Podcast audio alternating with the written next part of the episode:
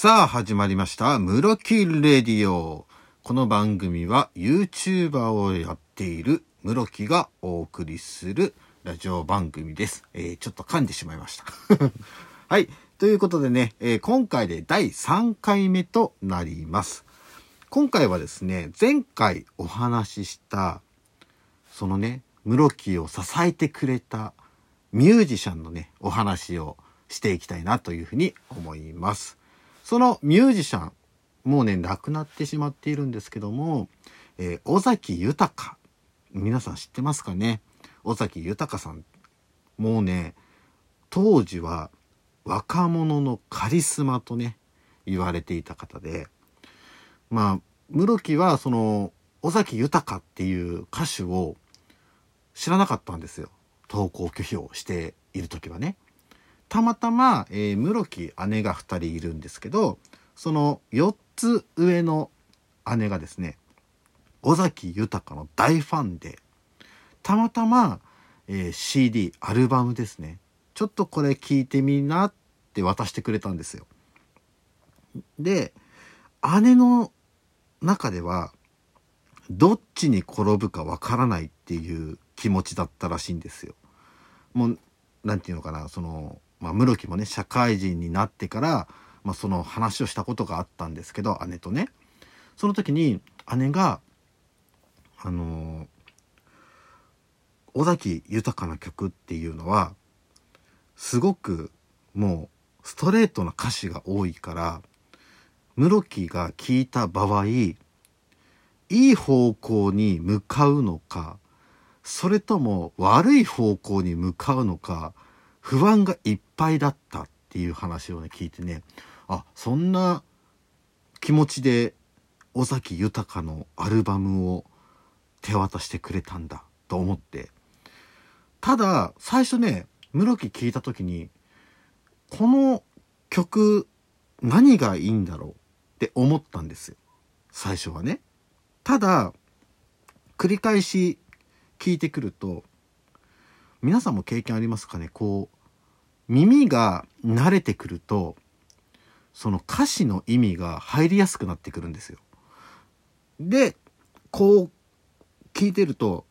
あれ？なんか、自分のその、心の中にある気持ちを言葉にしてくれてるな、この人は？っていうふうに室木は感じたんですね。そこで、いろんな曲、まあ、尾崎豊さんが歌われてるね、いろんな曲を聴いて、で、やっぱり、この歌詞をね、読むと、あ、今の気持ち、気分は、この歌詞が当てはまるな、とか、あ、こういう気持ちでいないとダメなんだな、とかっていう、その、自分の、こう、心に、こう、直に伝わってくる歌詞がものすごく多かったんですね、室木にとって。そこから、えー、室木も尾崎豊の大ファンになりまして、まあ、すごい聞いてましたね。本当に、丸一日中聞いてました。その投稿拒否してる時にね。ただ、それを、まあずっと聞いているうちに、これは自分でもできるんじゃないか。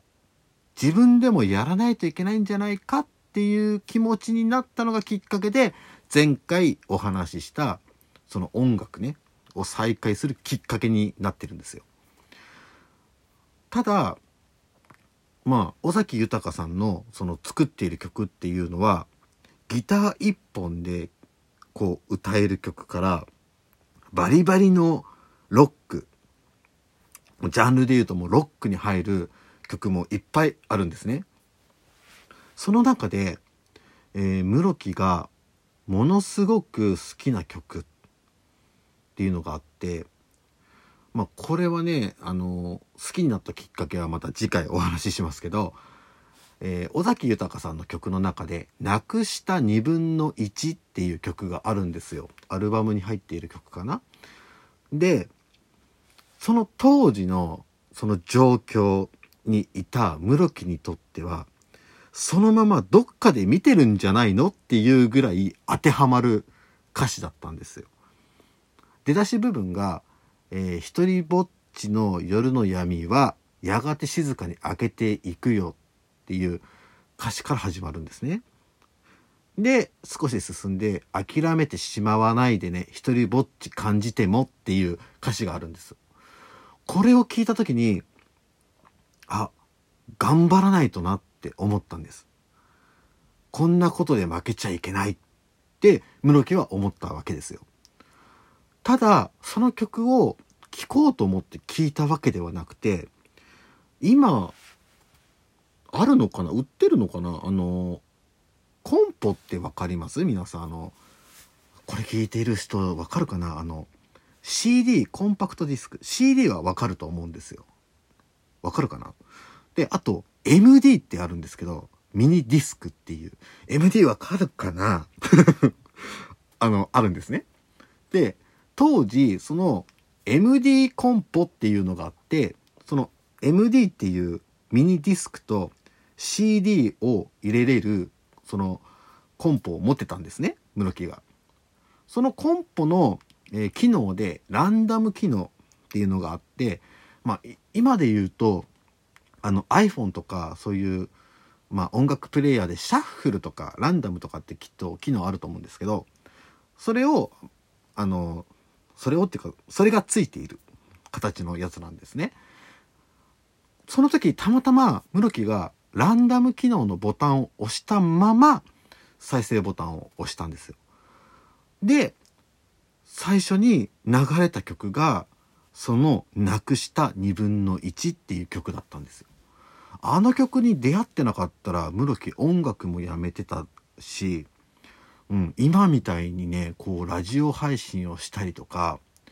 YouTuber とかやってないですね。本当に本当の意味でのターニングポイントはあそこだなって今思いますね。こう逆算というかこう思い返すと。なのでその、えー、状況、まあ、その どういう状況になったのかっていうのは次回お話詳しくねお話ししますけどもうねそういうもう追い込まれている状況だったんですよ室木が。でああもうダメだとりあえずこの曲を聴いてもう音楽はやめようっていうところまで追い込まれている時期があったんですね。その時に尾崎豊さんの「なくした2分の1」っていう曲の最初の冒頭の歌詞ですよね。一人ぼっちの夜の闇がやがて静かに明けていくよっていう歌詞を聞いた瞬間にえって思ったんですよ。本当になんかその感覚的にはもう何をやってもうまくいかないああもう自分はダメなんだっていう状況の中でその言葉を聞いて少し自分の中に小さな本当に小さな希望を持てたんですね。そこからまた頑張ろうと。その後ですよね。うん。そっから、えー、気持ちが切り替わってきて、学校にもまた行き始めてで室木が、えー、学校にその行こうっていう気持ちになって行った日がたまたま高校の進学の最終説明会最後の説明会だったんですね。でまあ体育館にこう行くじゃないですか。で説明を聞いてる時にすごく面白い学校があって、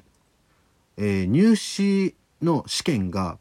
面接だけっていうね、すごく室木にとってはありがたい学校があったんですよ。それは全日制ではなくて夜間の定時制だったんですけど、室木はその時に少し気持ちが前向きになっていたので、あ、あこの学校受けるだけ受けてみたいなって思ったんですね。で、その学校の、えー、面接を受けたいと担任の先生に言ったら、まあ担任の先生の一言、お前行ける高校ねえぞって言われたんですよ。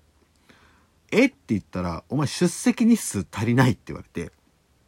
ああ、やっぱりダメなんだと思ったら、その時の担任の先生がすごくいい先生で、お前が本当に行く気があるなら、今後一日も休まず出てこい。その代わり俺が何としてでも、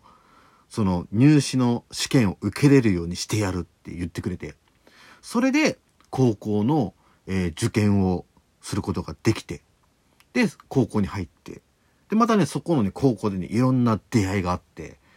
まあ、室木のね、その、今の、こう、YouTuber に